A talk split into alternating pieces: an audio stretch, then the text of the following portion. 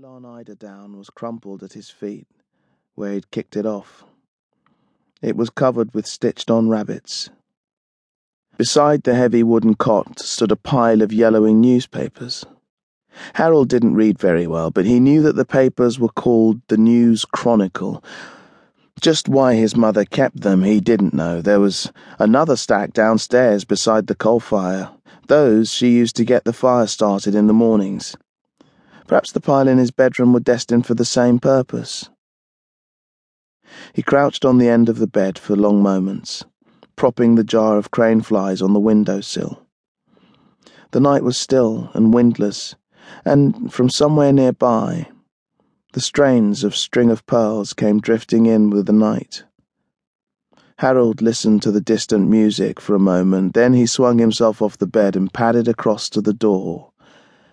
The lino was cold beneath his feet, and he hissed softly as he tiptoed from the bedroom, across the hall, to the door of his mother's room. A framed painting of George Sixth watched him impassively as he gently turned the handle and popped his head round. His mother was asleep. Her black hair smeared across her face in untidy patterns Harold stood there for long seconds watching the steady rise and fall of her chest, almost coughing as the strong odour of lavender salted his nostrils. Finally, satisfied that she wasn't likely to disturb him, he gently pushed the door closed and tiptoed back to his own room. String of Pearls had been replaced by Moonlight Serenade when he got back, but he ignored the music, more intent on the task at hand. He reached beneath his pillow and took out a box of Swan Vestas matches. Harold held them in his sweaty hand for a moment. Then he took hold of the glass jar. The crane flies began flapping about even more frenziedly as Harold began to unscrew the top, as if sensing freedom. When it was fully loosened, he held the jar before him, eyeing the insect closest to the neck of the jar. With lightning movements, he reached in and grabbed it by one membranous wing, simultaneously pushing the lid back in place. The insect tried to escape his grasp, and quickly Harold pulled both its wings off. He did the same with three of its legs. The unfortunate creature was then dropped onto a sheet of newspaper where it tried in vain to scuttle away. Harold watched its helpless writhings for a moment. Then he picked up the box of swan vestas and slid the tray out, taking a match. It flared orange, and the smell of sulphur filled his nostrils momentarily. He bent lower, bringing the burning match to within an inch of the crane fly, which immediately began to wriggle more frantically.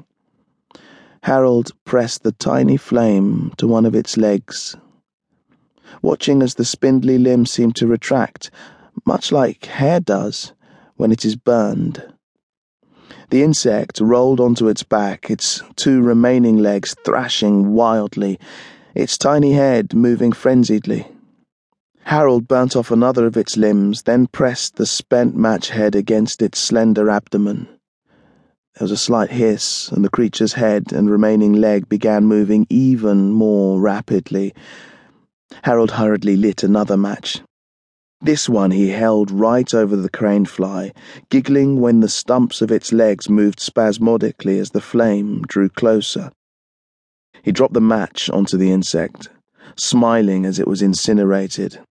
Its body rapidly consumed by the flame, charred black by the tiny plume of yellow. A wisp of grey smoke rose into the air. When the match had finished burning, Harold took another and prodded the blackened remains of the insect. It merely disintegrated. Totally enthralled, Harold stuck his hand inside the jar and took out another of the crane flies. This one he held by its wings, waving the match beneath it until all its legs had been burnt off. He twisted the wings so it couldn't fly away. Then he dropped it onto the newspaper and finished the cremation job with another match. For the last insect, Harold had reserved something special his pièce de résistance.